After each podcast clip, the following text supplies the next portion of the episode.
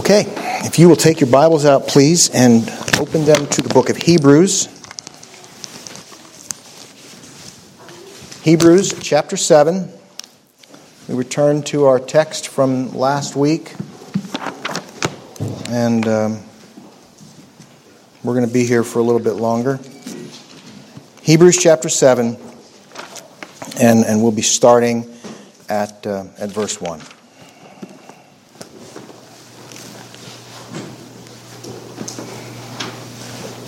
For this Melchizedek, king of Salem, priest of the Most High God, who met Abraham returning from the slaughter of the kings and blessed him, to whom also Abraham gave a tenth part of all, first being translated king of righteousness, and then also king of Salem, which means king of peace, without father, without mother, without genealogy, having neither beginning of days nor end of life, but made like the Son of God, remains a priest continually.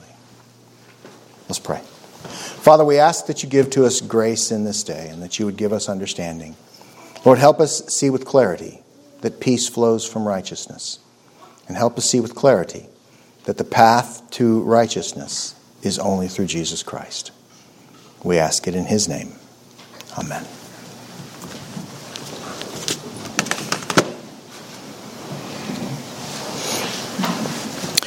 Peace is the great desire of all of humanity.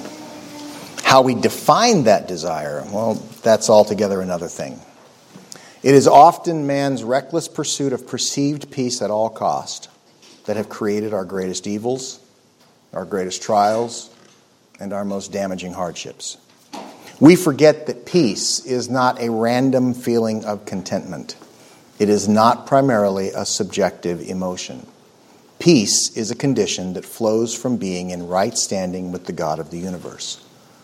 All men desire it, but only the sons of God possess it, because peace is the gift of our great King. So I want to think with you this morning about what peace is and about how we are given peace as children of God. I want to think with you this morning about what the absence of peace looks like in the world around us because we see it everywhere. And I want to think with you this morning about what the solution to the absence of peace actually is.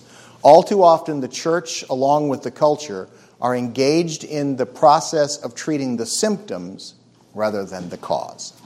And so it's important for us to understand these things because God has indeed given us a healing cure for our absence of peace.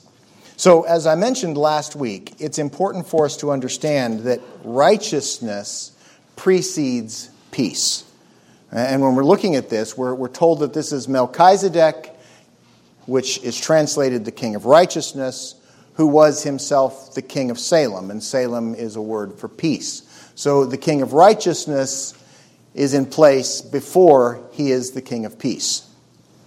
Often, we think that we can find peace, and once I have peace within myself, and once I have happiness within myself, and once I have contentment within myself, then I'm not going to need to do anything that's wrong, so righteousness will grow.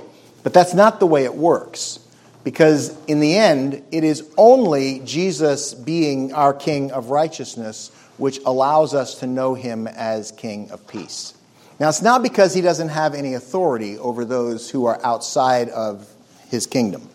It's not that Jesus couldn't exert his will and bring peace to the whole earth without them submitting to him.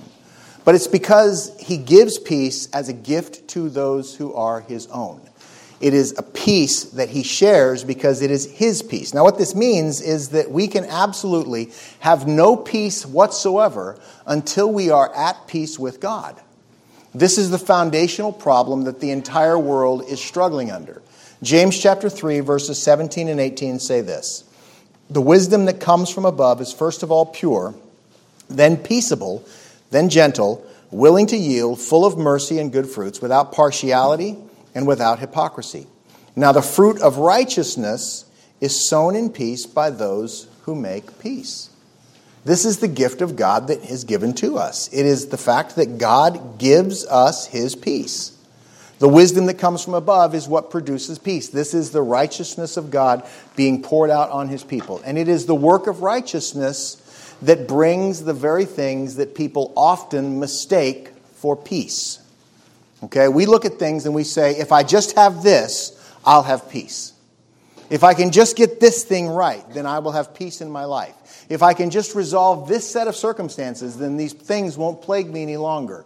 And we look at peace as if it's completely circumstantial, and we, we mistake the circumstances for the peace. Because peace can exist regardless of your circumstances.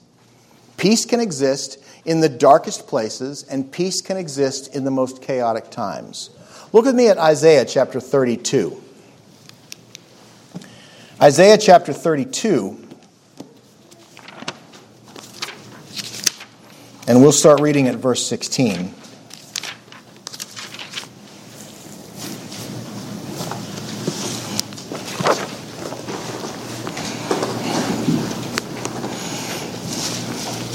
Now, this is the result. If we, if we back up, in fact, to verse 1, um, speaking of Christ, Isaiah proclaims this Behold, a king will reign in righteousness, and princes will rule with justice. And then we'll skip down to, to verse 16, where it gives the, the end result of the process of Christ reigning in righteousness. It says this Then justice will dwell in the wilderness and righteousness remain in the fruitful field. The work of righteousness will be peace, and the effect of righteousness, quietness and assurance forever. My people will dwell in a peaceful habitation, in secure dwellings, and in quiet resting places. Though hail comes down in the forest, and the city is brought low in humiliation, blessed are you who sow beside all waters, who send out freely the feet of the ox and the donkey. It's a remarkable statement when you consider what's inside this. God gives us a king who brings us righteousness. And the work of righteousness is what? Peace. Once we are established in a right relationship with God, the outflow of that is peace. And then look at what comes out of this. It says, the effect of righteousness, this is the righteousness which has just produced peace, the effect of righteousness will be quietness and assurance forever. My people will dwell in a peaceful habitation, in secure dwellings, in quiet resting places. That all sounds nice and, and good. But notice how it's not connected to their circumstances. Though hail comes down in the forest, and though the city is brought low in humiliation. In other words, all around you, chaos might be falling, but God gives you peace. And He gives you peaceful dwelling, and He gives you peaceful habitation, and He gives you the, the grace of His peace upon your life. And he says, Blessed are those who sow beside all waters, not just still ones, not just quiet waters. We, we don't just sow when, when things are good. We sow no matter what's going on around us. And why is that? Because our peace is not connected to our circumstances. Our peace is connected to our King. Our peace is connected to whose we are.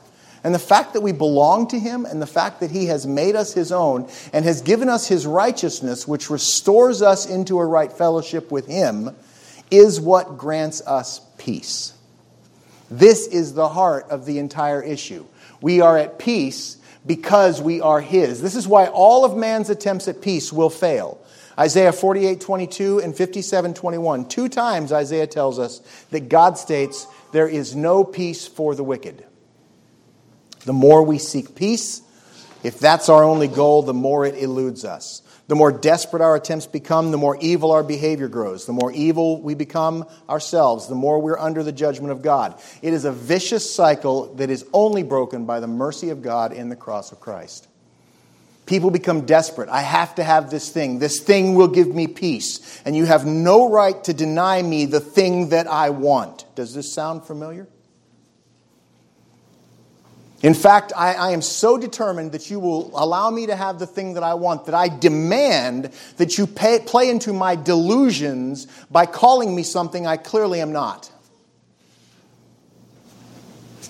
Does this sound familiar? It's all a search for peace. A man is unhappy with his marriage, and so he goes out and cheats on his wife. Why? Because he thinks that a change in his circumstances will create peace in his life. People are unhappy because their children are unruly. So what do they do? They harm them because they think that a change in their circumstances will bring peace into their lives. You're not content with the wage that you make, so you decide, I'll take something that's not mine because I'm owed it, and so a little bit more will make me happy. I will have peace in my life. Everything that flows out of our chaos is a desperate grab for something we're never going to obtain because the core of our dilemma is not that we don't have what we want, it's that we don't want the right thing. The core of our dilemma is that we're searching for our peace in our stuff and in, in our circumstances and in what we can put our hands on and in what we can control. But peace only comes from a right relationship with God. Peace only grows out of righteousness being planted in us. That's why Ezekiel chapter 7, verses 25 and 26 say this Destruction comes, and they will seek peace, but there shall be none. Disaster will come upon disaster and rumor upon rumor. I think that Ezekiel's been reading the papers. They will seek a vision from a prophet, but the law will perish from the priest and counsel from the elders. Our problem with peace experientially is the fruit of our absence of peace existentially. We don't experience peace because we are existing outside of a right relationship with God. And that is the core of our lack of peace. Mankind is not born into a peaceful relationship with God. Look at Jeremiah chapter 8. Jeremiah chapter 8, beginning at verse 8.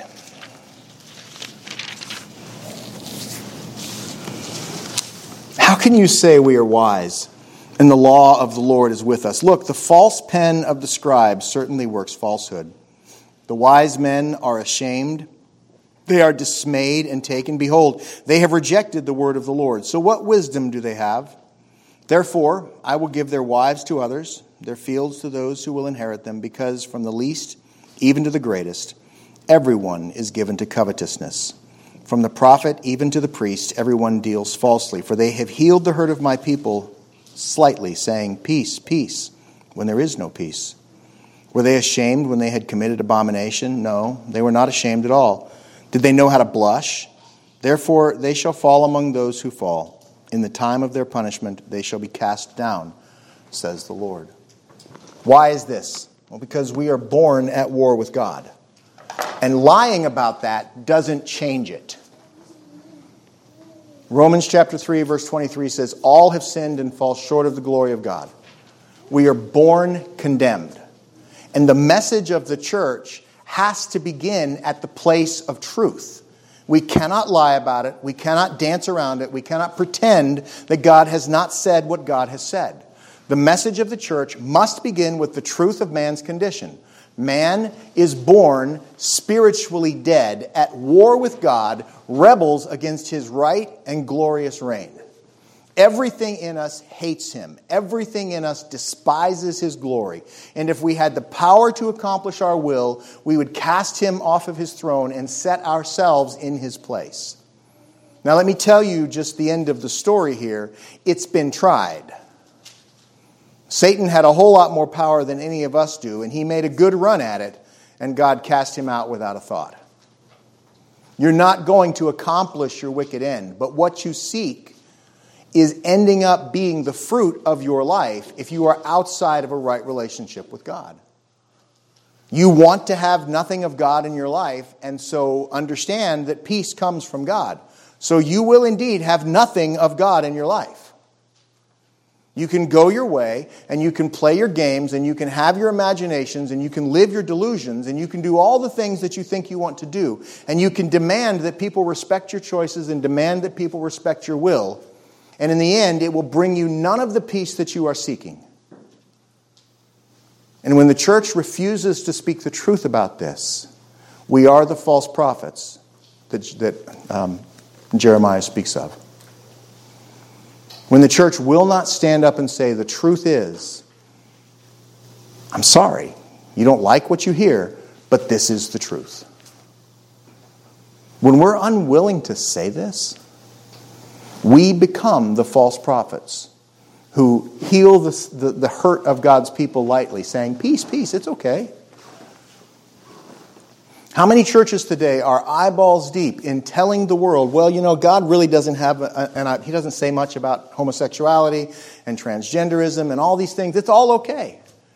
And, and God would never say that you can't, you know, exercise freedom of choice over your own body. He, he's okay with abortion. Don't worry about it. How many churches are standing in that place? Naming the name of Christ and proclaiming such lies in the end, understand this. When we do this, we set ourselves against God. And if we are setting ourselves as a nation against God, why does it surprise us that our nation is filled with such violence and chaos and such an absence of peace? Beloved, if you are here this day, if you are hearing these things, you are here knowing exactly where I'm coming from and knowing exactly what I'm saying because I say it every week. If, if you didn't like it, you wouldn't come back. So let me get to the heart of what I have to say to us. It's our fault for not proclaiming the truth more clearly. We who know the truth have an obligation to speak the truth. We have to. We have to tell the people that God puts in our path the truth. We need to do it with grace, we need to do it with humility, we need to do it with love, but we need to speak the truth, and we cannot play games with the truth any longer. We pray for revival and then we work for ruin. Those things don't coexist. You want to pray for revival, then do the work that accompanies revival. Speak the truth, proclaim the gospel, carry the message to the lost and to the dying. We have to do this. It is our responsibility because the peace that they need, we hold. The peace that they need, we have been given as a mercy gift from our King. And He offers it freely to all who will come. He offers it freely to any who will bend the knee, who will proclaim Him as Lord. Our job is to carry the gospel because the message of God contained in the gospel, the message of God contained in the scripture, changes the hearts of men. All of our games don't change anybody's heart. All of our pretenses don't change anything except to make them worse. We carry the message that will transform the world. And I understand that sometimes we're afraid. I understand we're worried about consequences. I understand we're worried about offending people. I understand we're worried about actual physical harm sometimes. I understand that right now we live in a culture where the church is under an increasingly more intense attack. Every time a church stands up for truth, the attacks get worse and worse. And so, what I'm asking you to do is to stand up and speak the truth, knowing that it could very likely have real consequences for us, right here in this tiny little town. But I'm also asking you to believe that God is faithful. And I'm asking you to believe that God will do what God is going to do and that it will be glorious when He does it. And in the end, if we, if we fear and we allow fear to hold us back from being faithful, fear is a denial of peace. Isn't it? Isn't fear a denial that we believe God will protect us? And isn't fear a denial that we believe that God will be faithful? You know, fear has a twin named worry. And those things don't belong in the life of a Christian nor does doubt. I understand they creep in from time to time, but certainly don't put them up for the night. Look, here's the truth. You have no control over who knocks on the door of your mind, but you have all the control in the world over who you invite into supper. So, fear, worry, doubt, anxiety, these things have no place in your heart. They have no place in your life. They are a denial of our King, and they are a sin against the peace that He gives to us because he gives us peace to sustain us in the midst of our trials. When Jesus first gave his peace to his disciples, what did he say? He said, Peace I give you, my peace I leave you. I don't give like the world gives. The world's going to hate you, but do not fear. I have overcome the world. These are the, these are the words of our Lord. And for us as followers of Christ, we must be faithful to obey this command. Look at Philippians chapter 4. Let's consider it from the positive here. Philippians chapter 4, starting at verse 6. Be anxious for nothing, but in everything, by prayer and supplication with thanksgiving, let your requests be made known to God. And the peace of God, which surpasses all understanding, will guard your hearts and your minds through Christ Jesus. What is Paul telling us here? He's telling us here that if we will simply refuse to give fear a place in our lives and, and refuse to give anxiety a foothold in the, in the doorway of our minds, that God will pour out more of his peace, which will guard us when the enemy comes against us. Maybe not physically, that's in his absolute domain, but it will absolutely guard our minds. It will guard our hearts and our minds through the reality of who Christ is, because peace is the loyalty gift, it is the love gift, it is the gift that God gives to those who are his own. As we're going to follow after him, we have to recognize this. It is the gift of God that God gives to us in Christ Jesus. Listen to how Jesus expressed it when he came back from the dead in John chapter 20. John chapter 20, starting at verse 19. Jesus has already given them the command of his peace, and he's already given them the truth of the resurrection. And verse 19 says this On the same day at the evening, being the first day of the week, when the doors were shut and the disciples were assembled for fear of the Jews, Jesus came and stood in the midst and said to them, Peace be with you. When he had said this, he showed them his hands and his side. And the disciples were glad when they saw the Lord. So Jesus said to them again, Peace to you. As the Father has sent me, I also send you. And when he had said this, he breathed on them and said, Receive the Holy Spirit. Look, everything that is needful comes through the person of Jesus Christ. Everything that you need to get this right, to recognize He is King of peace because He is King of righteousness, comes through Him. God does not require of you anything that He does not give you. That's an always true statement. Whatever God requires of you, He will also provide. He will always provide everything that is needful because He loves you. John chapter 1 verse 17 says, "The law was given through Moses, but grace and truth came through Jesus Christ." So, grace is what? It's the beginning of all good things. God gives us grace that we might seek Him in time of need. Truth, the reality of what is and what isn't. Who brought these things? Jesus.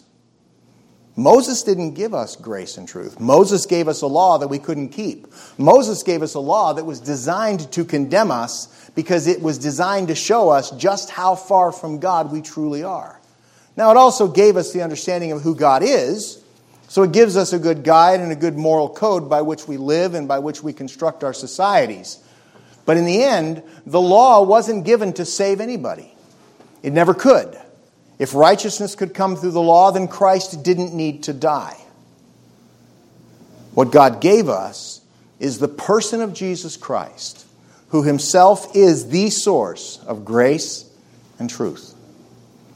That's where we begin, is by understanding grace and truth comes through Christ. But also understand that righteousness comes through him. Romans chapter 3 again, verses 22 and following says this Even the righteousness of God through faith in Jesus Christ to all and on all who believe. For there is no difference. For all have sinned and fall short of the glory of God, being justified freely by his grace through the redemption that is in Christ Jesus. So, through faith in Christ Jesus, we find righteousness coming to us. Justification then also comes through him. Look again at verse 24. Being justified freely by his grace through the redemption that is in Christ Jesus.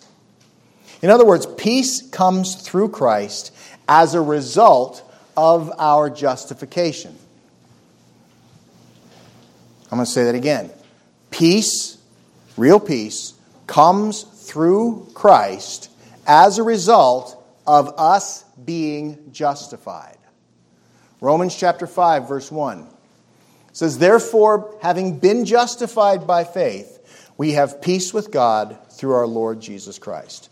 So, every single ounce of peace that we hope to have, every single ounce of peace that we're looking for, everything that the world is scrambling for, comes down to this one point. They need to be saved, they need to be forgiven, they need to be born again, because peace comes through being justified by Christ. We have peace with God through the justification that is in Christ Jesus. This means that what Jesus accomplished was to create peace between us and God. Now, I want to make sure we're understanding the context of what's being said here. Often, when people talk about peace, they're only talking about their circumstances. They're talking about, well, I, all this, this chaos is going on around me and I just have no peace. Well, you're looking in the wrong place. And you're misunderstanding what the core of your problem really is. The core of your problem is that there is a problem between you and God. And in the end, when man needed to be brought into peace with God, something had to change. What's the core of our problem? God is angry. The core of our problem is that God is angry with the wicked every day. The core of our problem is that our unrighteousness is an offense against a holy God. And until that's resolved, nothing else can move forward. Until that's resolved, there's no way in the world that anybody will ever have any hope of peace whatsoever. But Jesus satisfied God's wrath and fulfilled all of God's righteousness and reconciled us to God by his death on the cross. Romans chapter 3 verse 25 says, God set him forth as a propitiation by his blood through faith to demonstrate his righteousness because in his forbearance God had passed over the sins that were previously committed. God satisfied his wrath, a propitiation what is a propitiation? A propitiation is an appeasement of an angry God. God's wrath was righteously kindled against a rebel creation. In fact, all of creation, according to Romans chapter 1, had been subjected to that futility. And in Romans chapter 8, Paul says it again. Everything that is was subjected to the futility of our sin. And that rebellion against God angered him. His wrath is just, His wrath is righteous. But the death of Christ in our place satisfied that wrath. He appeased it, He made it go away. He paid the price that wrath demanded. And in doing so, He vindicated the righteousness of God, which is why Paul writes in Romans chapter 5, starting at verse 8 God demonstrates His own love towards us, and that while we were still sinners, Christ died for us.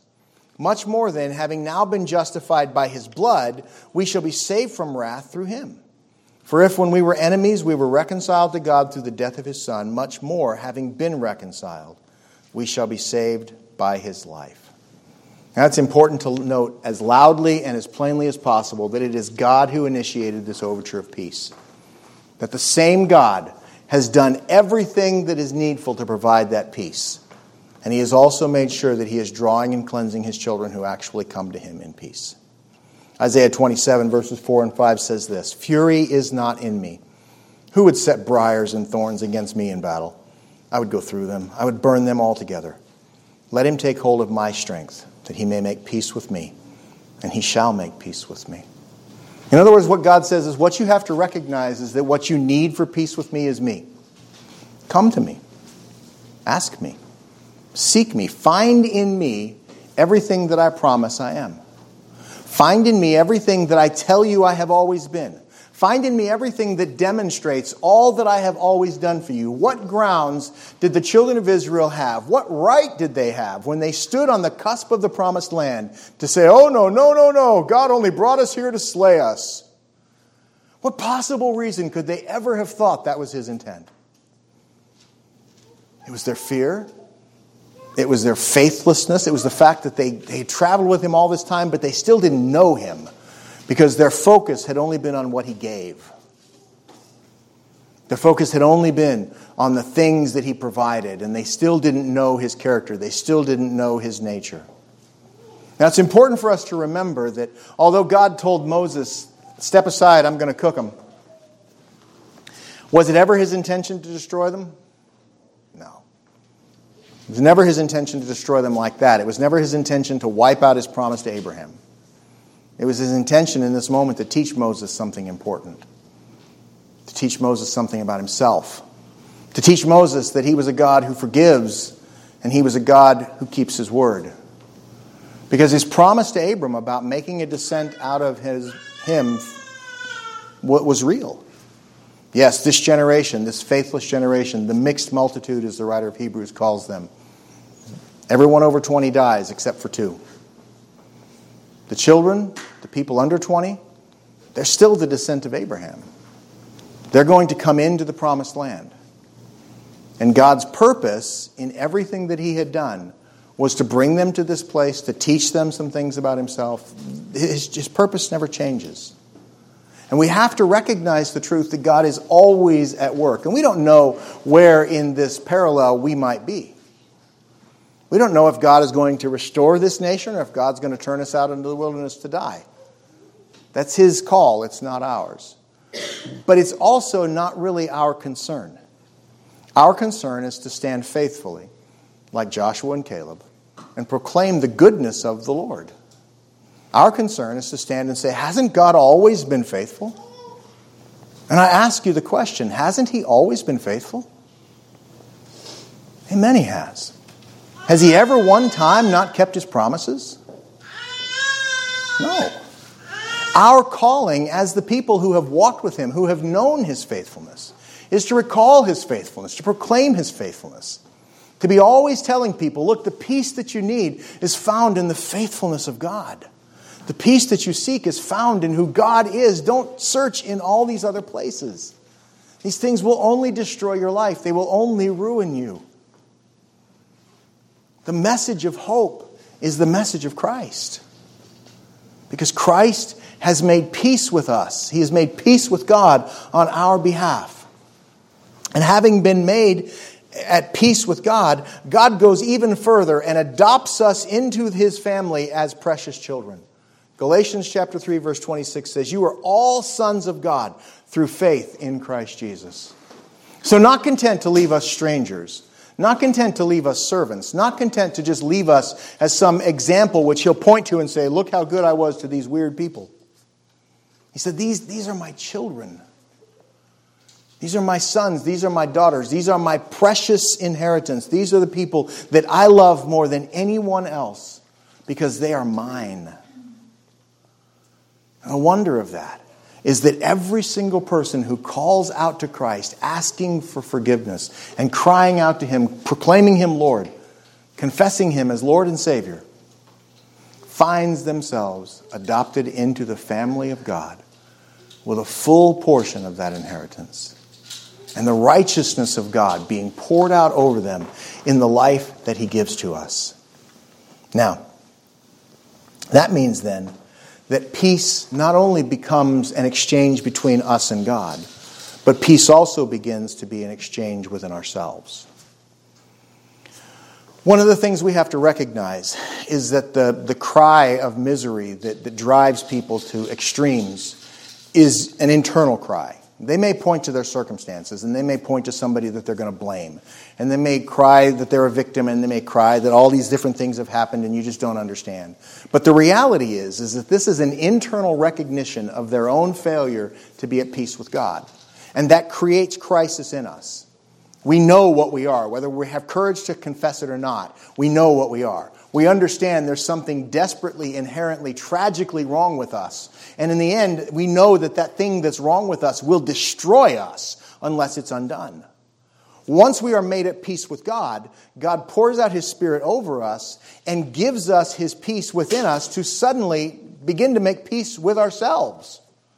He gives to us His Spirit who renews our souls, our minds, and our bodies, which then brings peace and harmony to our lives. And His peace then becomes a guard over our lives.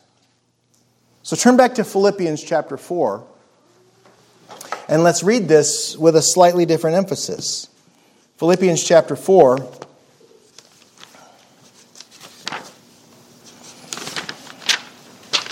And, and let's start at verse 7. Now let's back up to verse 6 again.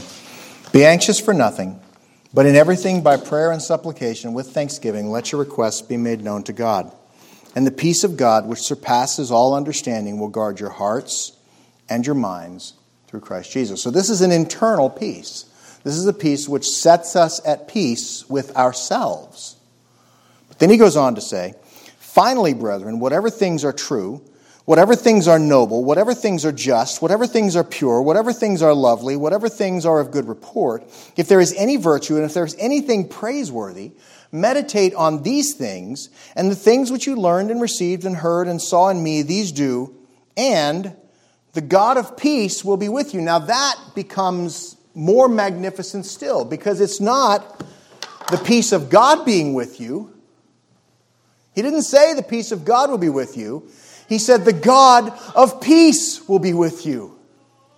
In other words, once we have been made right with God, once that barrier has been broken down by the blood of Christ and we have been brought into the family as a blood bought child of the King, once that peace has been given to us because of the imputed righteousness of Jesus Christ, then what happens is the relationship between us and God dramatically changes. We are no longer at odds with Him. We are no longer at war with Him. We now are in a relationship with Him which calls us to fellowship. And we get the peace of God on the front end saying, Lord, help me in this moment. I'm really scared. I'm really afraid. I don't know what's going to happen. I don't know how to handle it. I need your peace. God pours out His peace. We dwell on the good things that He is. We dwell on the good things that He says. Whatever is good, whatever is praiseworthy, whatever is true, whatever is noble. And the result of that is that we become more attuned to the reality that now the God who is our peace dwells in us. We have peace, not just with God, but we have peace because God lives in us because his spirit dwells in us, and the God of peace is with us, beloved. This is why our peace, when it is rightly understood and rightly based in the truth of who Christ is and what Christ has done, our peace is unshakable. Nobody can take it from you because nobody here has anything to do with what gave it to you. You can take everything I own and I will still have the peace of God dwelling in me. You can imprison me. You can destroy me. You can ruin everything I have ever loved. You can take my family. You can do anything you want, and it will not change the fact that I have the peace of God dwelling in me. Because I am a blood bought child of the King. You can't touch anything that actually matters about who I am. This is the inheritance that belongs to all of you. This is the inheritance that belongs to every single person who is found in Christ Jesus. And in the darkest days of your lives, God will remind you of these truths. Because the God of peace himself will be with you. No matter what's coming, no matter what it shapes up to be, no matter what the world tries, Understand that God's peace is not a thing that He gives you, it is Himself. He dwells in your hearts. And since it's not a thing, it can't be taken. Have you ever sat and read the book of Acts and wondered how Paul could be so upbeat, chained to a floor of a prison in, by the way, Philippi? Having just been beaten by the jailer who, in a few moments, is going to encounter the risen Christ in a way he never imagined possible. Have you ever considered that the reality of who God was in Paul was simply the fact that Paul knew who God was. He spent his time dwelling on the God who saved him. He, he could write to us in Philippians chapter 4 how to do this because he had done it. He had dwelt on the things that were praiseworthy and trustworthy and noble and of good report and things that lifted the mind and the heart and the eye to God. And I, I struggle with this immensely. I have a violent revulsion against the news and all manners of it. It's bad for my soul. I say this often. If you've been around me anywhere, you've heard me say it at least once, I'm sure. The news is bad for my soul. At the same time, I recognize that I w- I don't want to be ignorant. I, I, I kind of need to know what's going on. And so I've determined that I have to have some sort of a balanced ratio in my life, which means I haven't got that ratio figured out yet because I'm still struggling with this sometimes.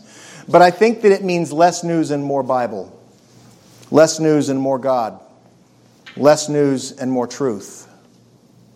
I think what it means is that for every little bit of the stuff that I have to take in so I know what's going on, I need to take in enough of the rest to give me something good to dwell on. And I have to do that continually. Which means I have to be careful about the things that I read. I have to be careful about the way that I choose to spend my free time. I have to be careful about the things that I give myself to and the things that I allow myself to participate in. Some of the things that I, I would like to spend more time doing, they're not inherently bad. They're just not inherently good. I have to be careful of it because I'm aware that there's a whole lot at stake. I have to be mindful of how I fill up my mind and how I fill up my heart. And, and I struggle with this. It's a hard thing. It's a hard thing to get right. But what God promises us is that the more we give our hearts and our minds and our attention to Him, the more we fix ourselves on His glory and His nature, the more this truth becomes present in us. See, I'm, I'm convinced that all of our problems as, as human beings, whether we're saved or not, is a direct result of a need for God. If you're unsaved, you need to be saved before anything else can change. But the fact that you're saved doesn't mean you stop needing God, and too many Christians think it does. Too many Christians live like, I don't have any need for God. I went to church on Sunday. I'm good. That's not how you live this life. We have to be clear about who we are and whose we are because we are going to be in the middle of the conflict. And that's not necessarily our choice, it is the reality of what God has decreed and what God has declared.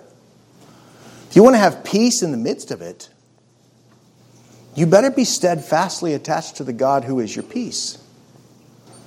If you want to have peace in the midst of it, you better be connected to the one who is everything for that peace. Because whether you're connected to that peace or not, what he has ordained for your life, he has ordained for your life. There's no promise in Scripture that says, after you get this whole peace thing right, then I'm going to put you in the fire. That's not how it works. says you walk through the fire and you won't be burned because I'll be with you. The floods will rise up against you, but you won't be drowned because I'm with you. Fear not. This is the God who calls us into a relationship with Him. And out of that relationship, peace is a byproduct of that truth. That's why if we go searching after peace, we're going to miss it. But when we go seeking after God, we find peace because peace is who He is. He is our peace. He is our hope. He is our life. Now, imagine with me, if you will, just exactly what it would look like if everybody in the world understood this reality at the same time. Do you think the world would change? Uh huh. In past, in history, when large segments of the world have understood this at the same time, we have this fancy theological word for it. It's called awakening. Remarkably, awakening is when God pours out his spirit over a dead people and calls vast numbers of them to life in a dynamic and vital way. Historically, awakening has always proceeded on the heels of revival, which is when God does that very same thing to his people. Revival is not something you can schedule. Revival is not something you can say, hey, I'm going to rent a tent, we're going to have revival. That's not it. Revival is when God moves over the hearts of his people and calls us to himself, causes us to awake out of our sleepiness, causes us to look at our lives and say, Lord, I'm so sorry. I've been wrong about so many things. And revival always begins with repentance. Revival always, always, always begins with an awareness that we deserve to be punished and we cry for mercy. It begins with repentance. And when God moves in the hearts of his people and his people start to repent, then awakening happens because revival happens, and all of a sudden the Spirit of God is unleashed on a people. Do we want to see this land healed? It begins with us seeking the face of God in repentance, asking for Him to revive us. I don't get to get on my knees and say, God, you know, I want you to revive Jared because he's a mess. I, I, I want revival for you as well, brother. Don't mishear me. But that's not how it works. I get on my knees and I say, Oh God, I'm so sorry. I'm so sorry. I'm broken. Please heal me. Please restore me. Please make me love you like you deserve to be loved. And when I cry that out over and over and over, God listens. And when we all do that together, God listens and He changes our hearts. And the focus has to be on the fact that God deserves to be loved by his people before it's anything else. Because if we're searching for peace as a thing, you're going to miss it. It flows out of who he is, and it flows out of the relationship that we have with him. As we are set right in ourselves, then the impact over the world begins to grow. See, peace comes also between men. It comes also between the people who are living on the earth. God has reconciled all of creation to himself.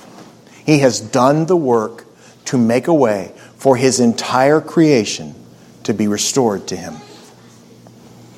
Every man that he has chosen to call, every woman that he has chosen to call, and all of the earth itself will be restored in Christ. Colossians 1:20 says, "By him, that's Jesus, to reconcile all things to himself, whether things on earth or things in heaven, having made peace through the blood of his cross." That means that man will be reconciled to man in Christ. Man will be reconciled to nature in Christ. Man will also be reconciled to angels. Now, I'm not suggesting that angels can be redeemed or that they're a part of the target of his death. What I am suggesting is this angels are God's servants. Amen? Do you think that it's foolish for somebody who hates God to pretend that an angel is coming to them with a blessing? Did you ever think about that? Our culture's crazy for angels. But I'll tell you this much if angels are coming to this nation to bring a message, it's not going to be one they want to hear. See, it's not their job to bring a message of hope to a people in rebellion.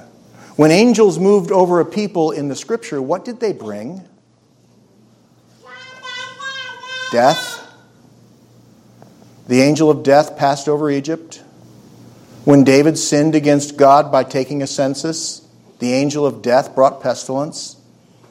When David sinned by Bathsheba, and he said, God, I'll just cast myself on you, bring judgment on this people, the Bible says an angel went out over the face The messengers of God, when they move over a people that do not belong to God, do not bring good things. They bring death, they bring destruction. They bring all the things that you can turn on the news and watch every single night. Beloved, this is the judgment of God upon a people. But the glory is, is that once we are reconciled to Christ, they're our friends again. We're restored to Him, we're restored to His servants, we're restored to a right way in everything that is. And we're reconciled one unto another so that in Christ, everyone who has been bought by His blood is restored to God and everything that is His. It is gloriously beautiful. It is wondrously, gloriously beautiful.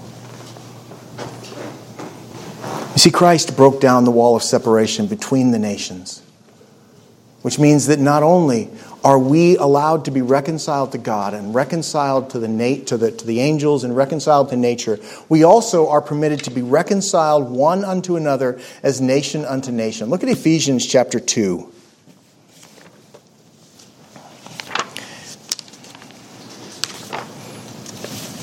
Ephesians chapter 2, starting at verse 14, Paul writes this For he himself is our peace who has made both one and has broken down the middle wall of separation, having abolished in his flesh the enmity, that is, the law of commandments contained in ordinances, so as to create in himself one new man from the two, thus making peace, that he might reconcile to them both God, that he might reconcile them both to God in one body through the cross, thereby putting to death the enmity. He came and he preached peace to those who were afar and to those who were near. For through him we both have access by one Spirit to the Father. Therefore, you are no longer strangers and foreigners, but fellow citizens with the saints and members of the household of God, having been built on the foundation of the apostles and the prophets, Jesus Christ himself being the chief cornerstone, in whom the whole building, being fitted together, grows into a body, into a holy temple in the Lord in whom you also are being built together for a dwelling place of God in the Spirit.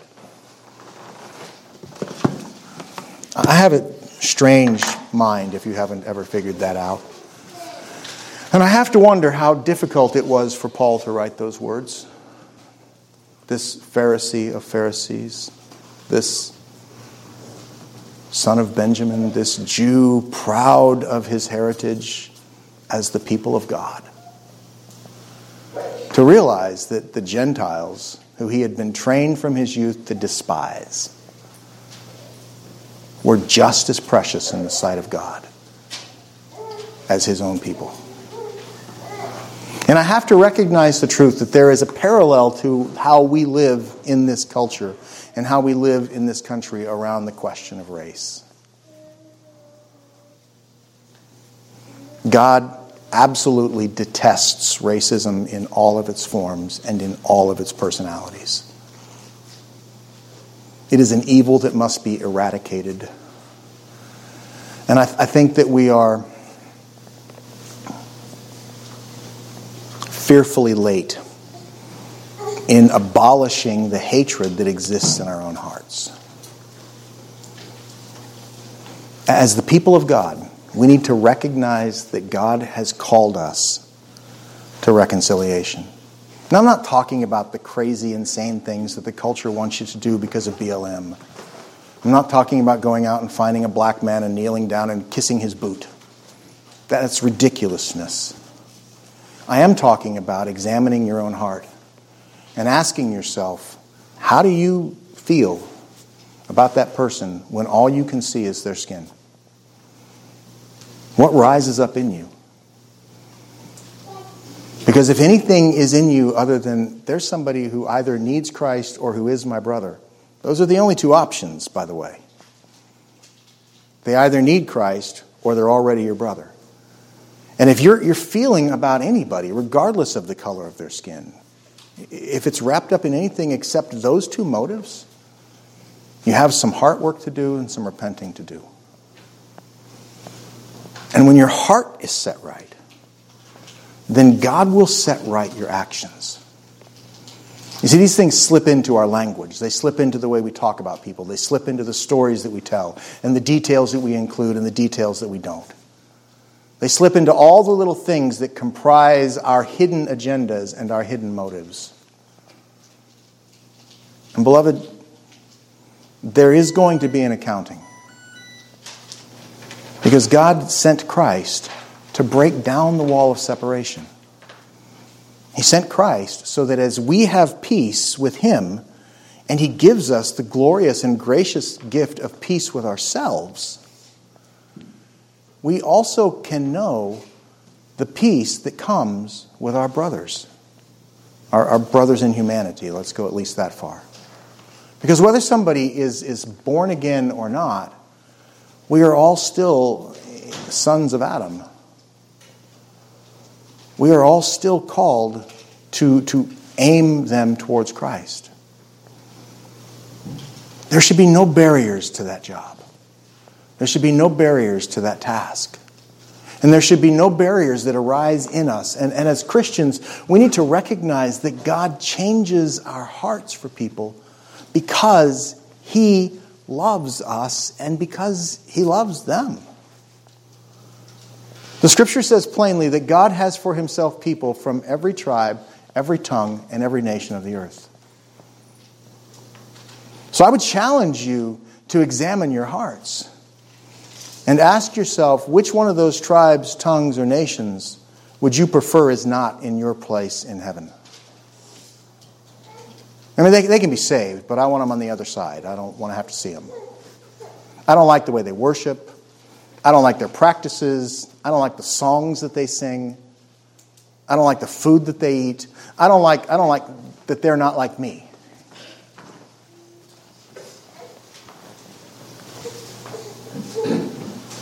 You see, one of the wonders of what God is doing in the church by calling us to repent on this count is that He is magnifying and, and explosively expanding the glory of Christ being proclaimed by every tribe and every tongue and every nation. Because all of those different expressions of worship born out of different hearts and different lives and different experiences of, of everything that is. They add depth and they add wonder. And doesn't Christ deserve that?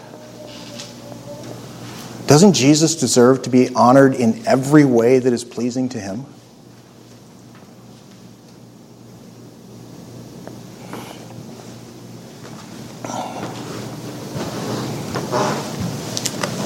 In the end, Christ reigning in our hearts changes our hearts towards each other that we might live lovingly and peaceably with one another. Isaiah 11:6 says, "The wolf also shall dwell with the lamb, and the leopard shall lie down with the young goat, the calf and the young lion and the fatling together, and a little child shall lead them." Look at Micah chapter 4.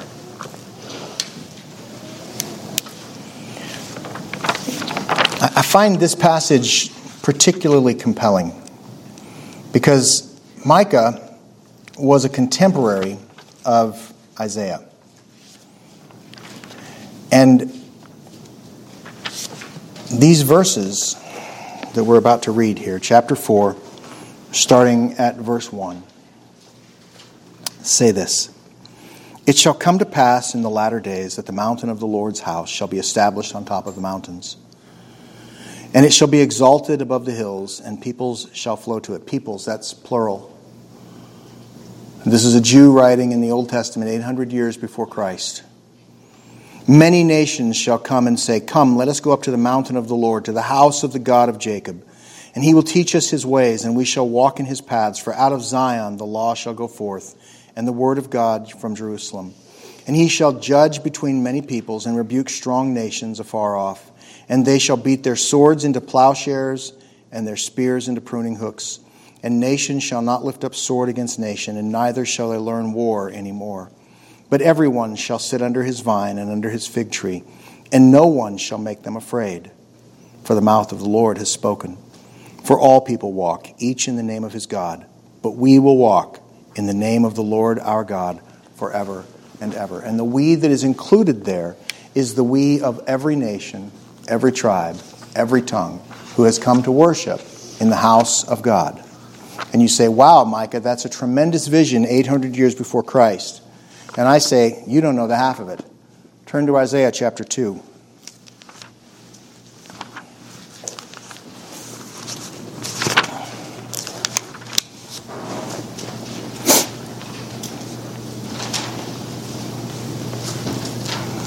Isaiah chapter 2, starting at verse 2. Now it shall come to pass in the latter days that the mountain of the Lord's house shall be established on top of the mountains, and shall be exalted above the hills, and all nations shall flow to it. And many people shall come and say, Come, let us go up to the mountain of the Lord, to the house of the God of Jacob. He will teach us his ways, and we shall walk in his paths. For out of Zion shall go forth the law, and the word of God from Jerusalem. And he shall judge between the nations and rebuke many peoples. And they shall beat their swords into plowshares and their spears into pruning hooks. And nation shall not lift up sword against nation, and neither shall they learn war any more. And I ask you the question if Micah and Isaiah are contemporaries, did God mean what he told them both at the same time?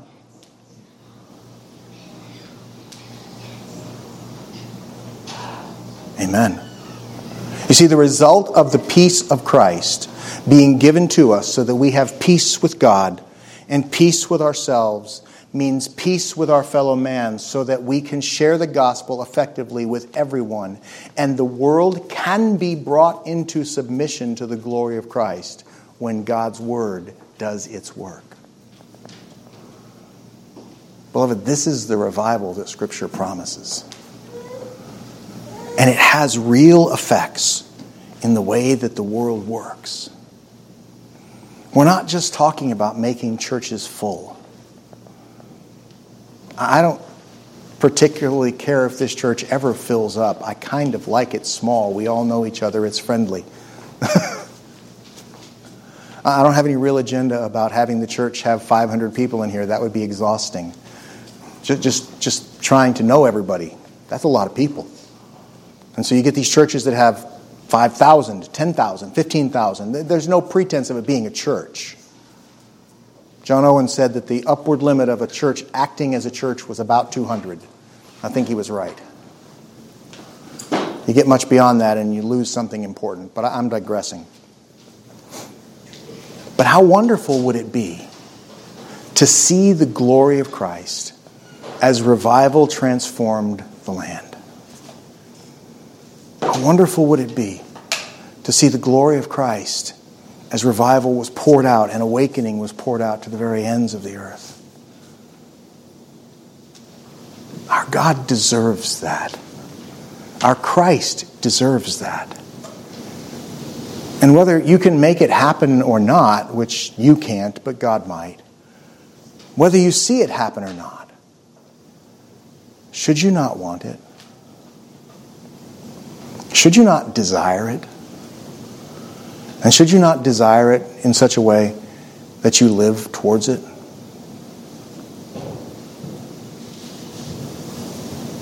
In, the end, that's really what this comes down to. It comes down to the people of God simply being the people of God. And if we will just be the people of God, then God will take care of everything that's His business. We don't need to worry about how. And we don't need to worry about making sure that all of our P's and Q's are taken care of and our T's are crossed and our I's are dotted and our jots and tittles all line up in the right spots. None of those things are our problem. Our problem is simply to love the Lord our God with all of our heart, with all of our soul, with all of our mind, and with all of our strength, and to love our neighbor as ourselves. That's the calling that's been placed on us.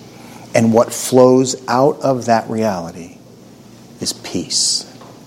Magnificent, glorious, world changing, life altering, God honoring peace. Let's pray. Father, I ask that you give to us grace in this day and that you would teach us to love you and to honor you. And I pray, God, that you would help us understand that the core of all of this is about you. God, peace is a result of knowing you. And Christ is our King of peace. God, let us love him and honor him as he so richly deserves. And let us be transformed by his grace and for his glory, that he would be honored among the nations. God, let nothing that we say and nothing that we do stand in the way of the proclamation of the gospel of Christ. Let us be faithful. Let Christ be honored. For it's in His name we pray. Amen.